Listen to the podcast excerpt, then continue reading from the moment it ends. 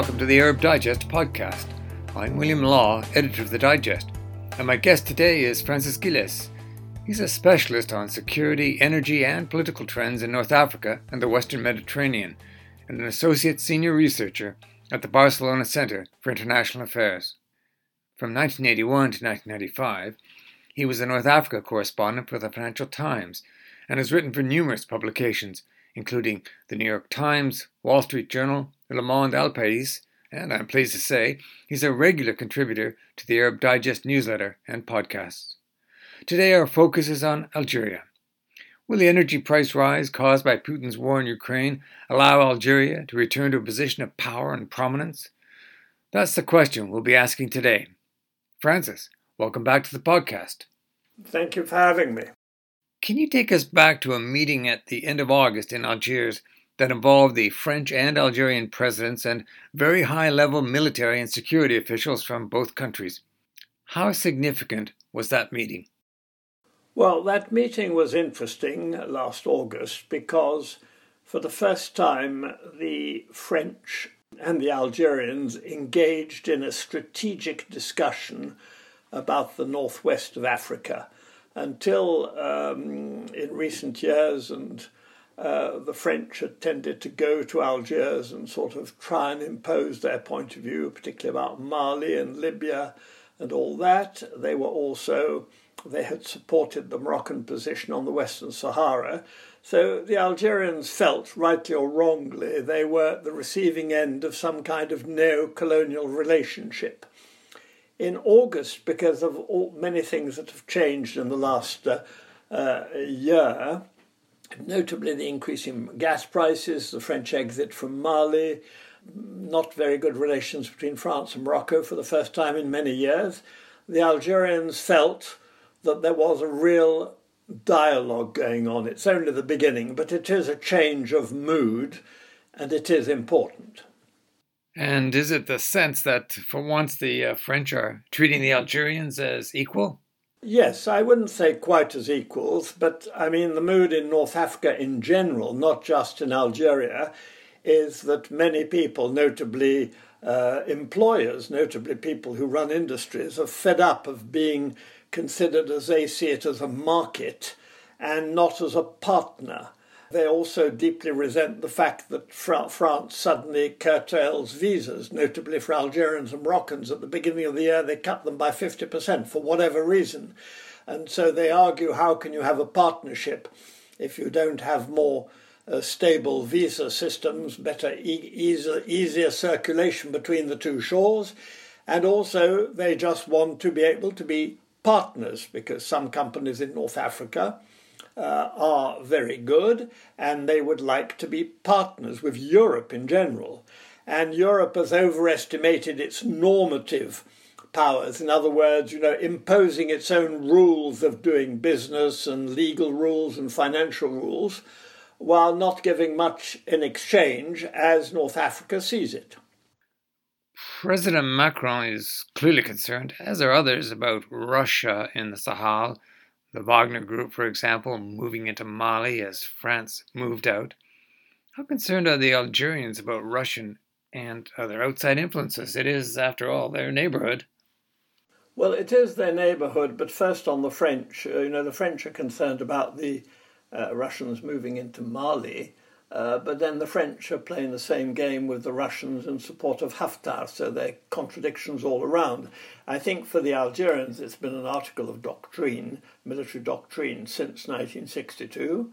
Indeed, their non alignment, if you will, which didn't seem very fashionable until recently, that they don't want outsiders involved in major security or political problems in the region. In other words, they don't want the United States, they don't want France but they don't want Russia. They don't want the United Arab Emirates. And uh, the Algerians, for instance, have never conceded a base to a foreign power in Algeria. The Russians have been trying to get rights to uh, have their ships visit Mers el Kebir, the great uh, port uh, west of Oran, the great former French military base. That's always been denied. So the Algerians have been consistent in their refusal or their wish not to see any outsiders meddle in the affairs of the region. This has been a constant point. Where we are now, what has changed in the Algerian doctrine, at least officially, is that the new constitution voted, endorsed uh, by popular vote three years ago, allows officially the Algerian army to intervene abroad. This was not in the old constitution. It didn't stop the Algerians from intervening in Libya when they felt they had to protect their frontiers after the attack on their gas base in 2013. But now, not only do, does the constitution endorse this right or possibility, but in the new military budget, which is up 120%, in other words, $23 billion for next year, $5 billion have been put aside for eventual interventions abroad. So this is where the shift is occurring. It doesn't mean say the Algerians are going to intervene, but it gives them the absolute latitude to do so if the Chief of Staff feels um, it is in the interests of Algeria. Well, mm, that's interesting. Um, is there a situation where the Algerians would intervene in a place like Mali to deal with the jihadist insurgency there? Uh, should they feel threatened by it, or is that a stretch too far? First, the Algerians would not see it as a jihadist insurgency. They fully recognize that uh, there are jihadist groups in Mali, whoever backs them in the Middle East, uh, but they appreciate, as indeed do seasoned French observers, that the conflict in Mali, as indeed in Niger and elsewhere, is a, is a much more complicated issue of um, which involves tribal rights, which in, in, involves settled agriculture versus um, herding, which involves climate change. It's all, you know, and then the north of Mali is Tuareg, uh, Berber, and Muslim. The south is more Christian and black. So all these conflicts are very complex. And the way the French and the Americans have tried to reduce it to a jihadist uh, insurgency does not correspond to facts. It's much more complicated than that. So, whether the Algerians have the knowledge, they certainly have a good knowledge of the area, the tribes around their frontiers, be it in Libya, be it in Niger, be it in Mauritania, be it in Mali, uh, be it indeed in Tunisia. Uh, so whether they will be able to move the agenda forward and calm things down is an open question, but there we are. They are trying. Mm-hmm. Now, the current energy crisis has boosted Algeria's coffers significantly. What impact is that having on the overall economy of the country? Well, basically, it allows the military to refuse any economic reforms. It's always the same story. The only time Algeria thinks of reforms or engages in reforms, the only time it engaged in reform was in 1989 1992. Um, it's because the price of energy is low. When the price of energy, particularly gas, is high, then uh, that allows the country's rulers, which in fact the military, to say no reforms. So um, Algerian uh, hard currency reserves will probably be about $90 billion or a bit more by the end of the year. They have no foreign debt, and uh, therefore there are no reforms, and this is indeed the great weakness of the Algerian position, is that it's got a strong military. By all accounts, uh, the Chief of Staff, General Chengriha, is modernizing the army well. I think this is, seems to be recognized as far as one can make out by uh, Western officers or NATO people who engage with Algeria. But it's all very well to have a good army.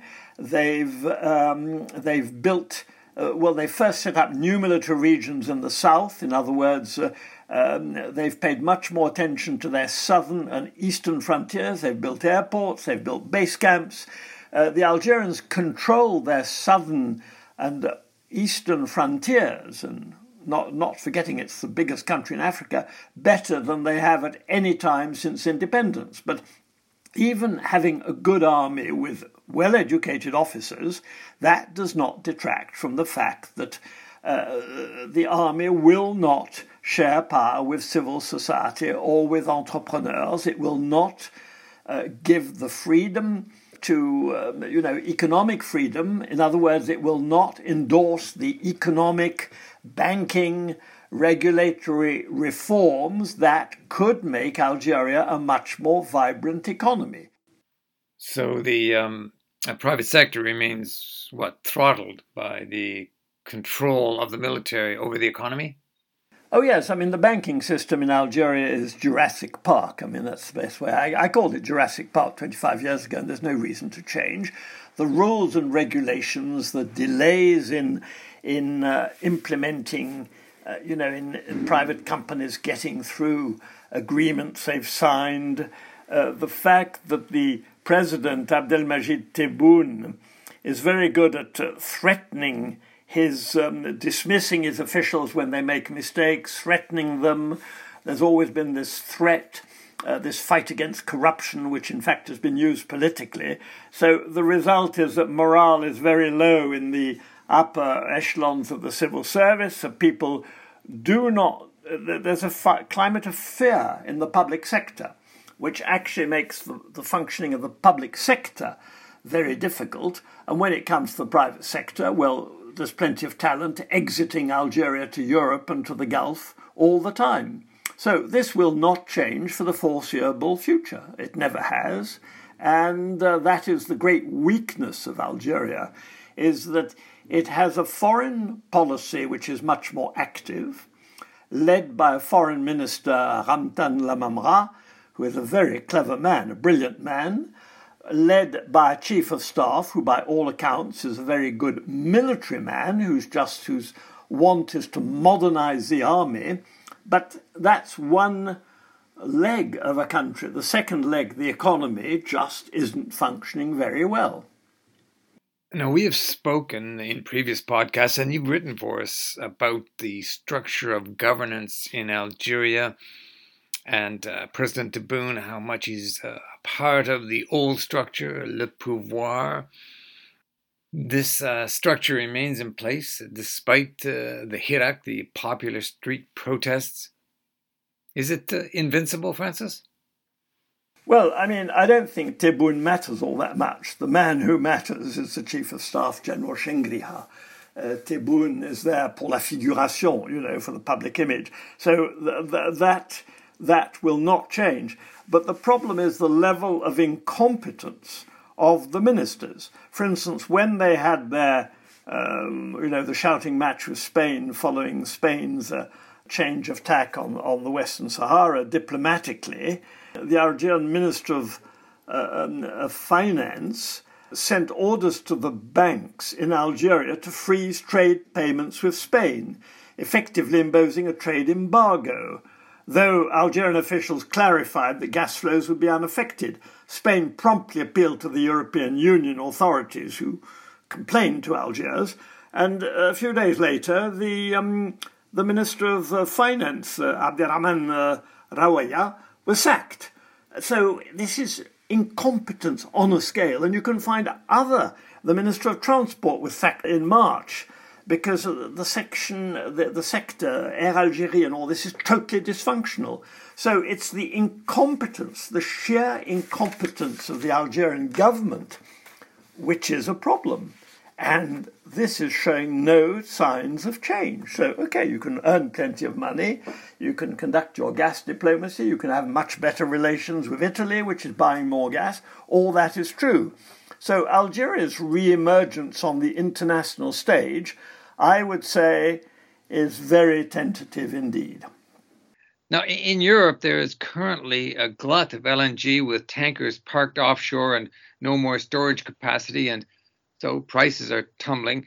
Is the window of opportunity closing for Algeria? I don't think it uh, affects Algeria too much because the contracts which have been renegotiated this year, or the new contracts with Italy, France, Spain particularly, um, you know, once you sign a contract, it's two, three, four years, whatever it is, and you lock in the price. Uh, so I don't think that makes much difference. And one must understand why there is a glut of um, gas in Europe at the moment. One, the storage capacity of Europe is now filled to about 95%, which has never been the case before. Secondly, the weather is very mild, and therefore we don't need the gas. Uh, it's 19 degrees in Paris today, so we don't need the gas. Thirdly, it pays for a company which has got an LNG ship full of gas sitting in front of a port in Britain, in Spain, in France.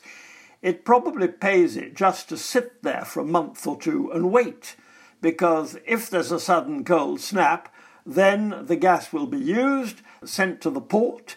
The other point to remember is that the number of LNG, of liquefied natural gas terminals in Europe, in other words, terminals where you can regasify liquefied gas from the ships, is not all that great. Therefore, there is a problem of infrastructure. So, for all these reasons, there are indeed a number of, of LNG ships sitting in front of ports in Europe. But this could change within a matter of weeks. Uh, you mean the temperature uh, drops? Well, if the temperature drops, and also you remember if you've got a ship sitting in front of Montoir de Bretagne or um, or Wales or the, some of the Spanish LNG terminals, you're not going to take that ship and send it to Asia. You see, it doesn't make sense. So, in, in other words, this is the market, you know, and it's not the vagaries of the market, it's just the way things function, you know, so it's a technical problem. Now, in, in recent contracts that Algeria has signed, it has been able to negotiate away from using the dollar if it or the other side so chooses. How significant do you see that? Well, that is important because it means that, uh, well, it just shows how much Algeria uh, fears that the, Ameri- the way the Americans are using sanctions, and the Americans are very good at using sanctions dressed up legally against com- countries with whom they're having some kind of dispute or argument or war, indeed.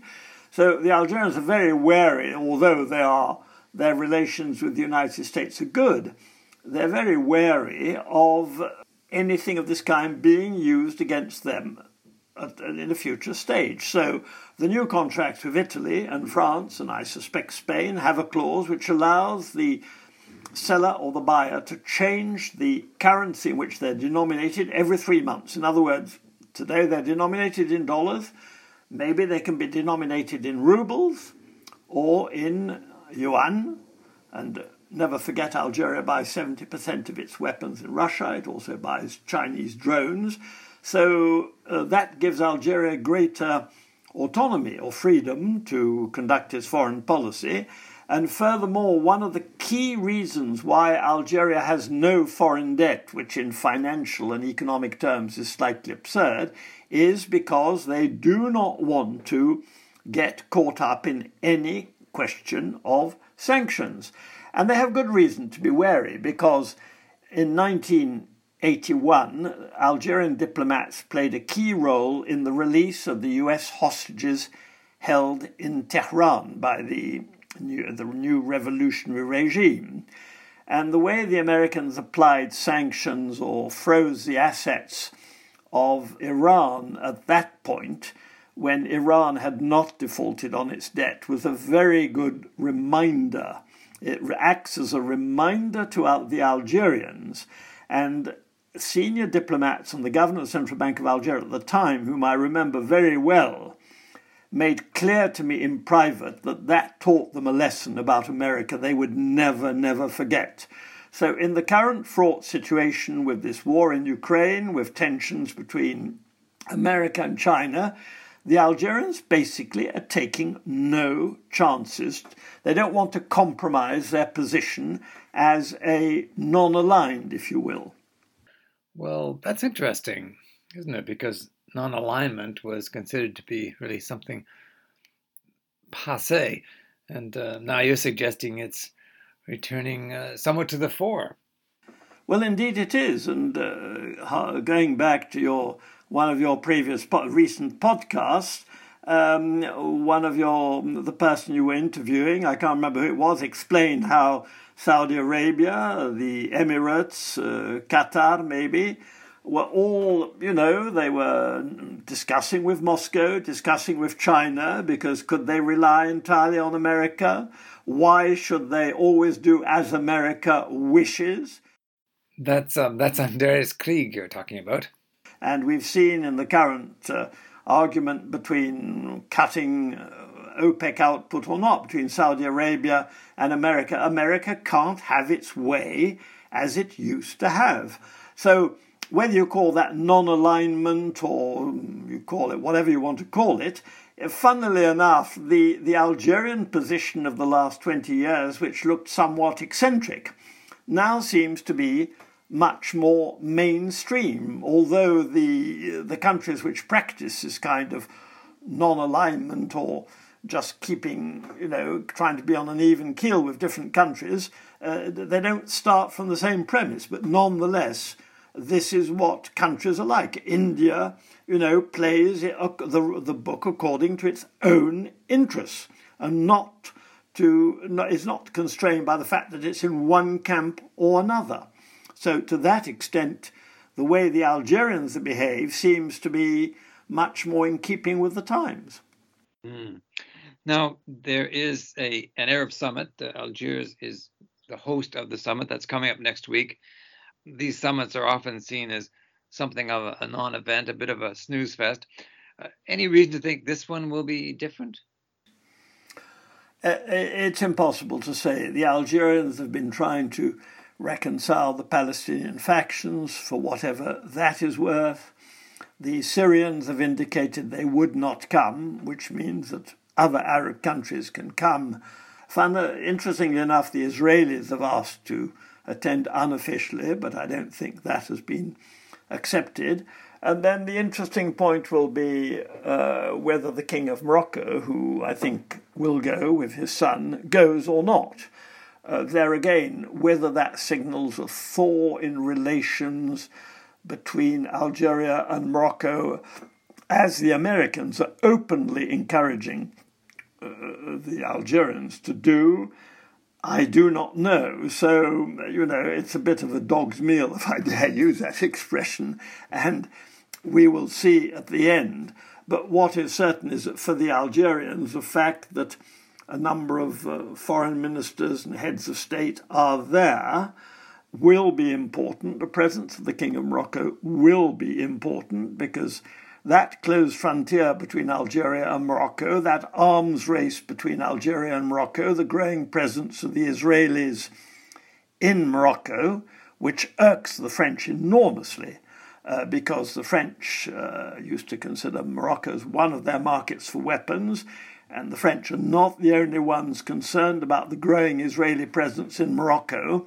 How all this will pan out and what decisions will be taken I suppose that the best you could say, like Churchill said, George is better than war war.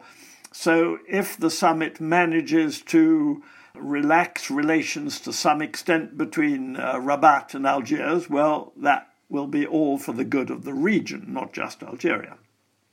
Algeria is potentially in a place to rather reclaim its status. Uh, it was a power to be reckoned with. And uh, you have spoken about the the dark years, the black years uh, of the uh, the Bouteflika regime. Those 30 years is is Algeria re-emerging, and is it in a place to capitalize on the current situation vis-a-vis uh, the energy price hike? It is re-emerging. There is no doubt, but if it wants to capitalize in the long term, over the long term, on its position, on its uh, energy wealth, on the fact that it's got some very educated people, Algeria, um, it the the military will have to change their tack on their attitude to sharing power. Uh, the Hirak movement three years ago was interesting because one, it lasted for months. Secondly, it threw millions of people in the street of all generations. Third, it was non violent. And in an Arab country, not just Algeria, which has a history of violence over centuries, but in other Arab countries, this was an entirely peaceful movement which said, We want to have a stake, we want to have a say in the future of the country. It wasn't just the private business, it was everybody. So the military at the end managed to repress it, and COVID helped. They were smart in the way they repressed it, but the repression has been very harsh. There is no longer an Algerian media or press, they are completely silenced. So, as long as the military do not want, refuse to share power, there is no way you can build a more vibrant society, a society which produces goods outside the oil and gas business. You will not be able to cut subsidies on oil and gas. The price of electricity in Algeria is not even the cost of producing it. This is totally ridiculous. It's the lowest electricity price in the world. If the military persist in not trusting their people, then the, the, the re emergence of Algeria will remain what it is a tentative re emergence, but Algeria will certainly not be able to play a role commensurate with its place on the map, with its uh, level of education, which is on average good, with the fact that it has a lot of young people. Uh, who um, who want to set up companies? They all come to France. So as long as the military say we do not share power, then they are stunting the future of their country. It's as simple as that. And as I say, the senior civil service is in a huge mess uh, because of everything that happened over the Bouteflika years, the constant campaigns against corruption, which are politically motivated. The oil and gas sector has been very much damaged under the Bouteflika years. So they can produce more gas, and the Algerians are producing more gas. The Italians, for instance, Eni is flying in teams to Algeria on the fast track, uh, in a kind of fast track system. And so they will produce more gas, they will send relatively more gas to Europe. But that's not the be all and end all of Algeria. If the Algerian leadership does not understand that you cannot treat a young, educated country in the way it is, then uh, nothing much will happen over the medium or longer term. Algeria will re emerge, it'll be there, but it won't be able to play the positive role, it won't be able to project soft power, it will not be able to uh, be an example to other countries, however influential it may be in the region, however much it backs Tunisia, and it's backing Tunisia financially, security wise, its role will be limited by this refusal of the military to share power. Now, now you've mentioned the uh, foreign minister and the head of the army. Are they the people who could carry forward Algeria? Do they have this sort of vision that you're talking about, or are they just part of the old system? I'm sure they're part of the old system. That's obvious. But uh, the, the, the chief of staff seems to have a vision for the army, for modernizing the army, and a vision of the security of Algeria, the regional security issues. That, from everything one, when one listens to him, all the echoes one gets, is that he has a vision of that. The foreign minister, who is a man I've known for more than 30 years, certainly has a vision of what Algeria is diplomatically, but that does not answer the question of the economy. And the last time serious economic reforms in Algeria were um, discussed, analysed, and launched was in 1989 under the government of Mouloud Hamrouche under President Chadli. And one must not forget that Algeria, when it played an important role in Tehran, in the conclusion of the first, putting an end to the first Lebanese civil war at the Treaty of Taif, when it, uh, President Chadli um, flew to Iraq to try and convince uh, Saddam Hussein to move out of Kuwait.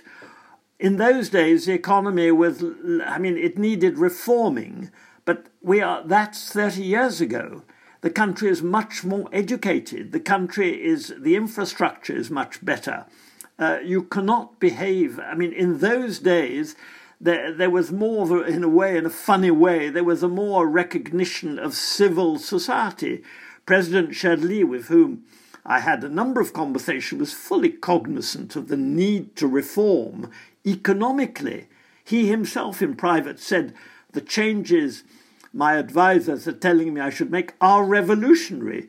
uh, he measured the huge challenge. Today, the leaders of Algeria, the military leaders, don't seem to recognize, do they even understand the measure of the economic challenge the country faces in a world which has changed so much in the last 10, 20 years. It's not the world of 1990, it's the world of 2022. So, this capacity, this incapacity to understand, to consult, to speak to the many Algerians in the diaspora today, uh, compared to 30 years ago, there are thousands of Algerians who are running companies, who are savvy technicians who are scientists from America, Canada, Europe, not just France, the Gulf. The Gulf is full of, of clever Algerian entrepreneurs. So, as long as the military do not understand or do not accept that these people need to be brought on board, they need to be talked to, they need to be asked, produce an economic blueprint, produce a financial blueprint. As long as they refuse to engage with these people, the uh, Algeria's role will be important, but somewhat dull and limited. Mm. Yes, the uh, the giant may slumber on. Uh, Francis, thank you, thank you so much. My pleasure. Thank you very much. You've been listening to the Arab Digest podcast. My guest today was Francis Ghilès, an associate senior researcher at the Barcelona Center for International Affairs. We welcome your comments. It's been two years since we launched, and in that time, the podcasts have been listened to more than 100,000 times in countries right around the world. So, a big thanks to all our listeners. And if you're a first timer, check out our podcast library on Apple Podcasts, Spotify, SoundCloud, or Amazon Music. In addition to our podcasts, the Arab Digest daily newsletter features the very best of MENA analysts, analysts like Francis. If you'd like a free trial to the newsletter, simply go to arabdigest.org.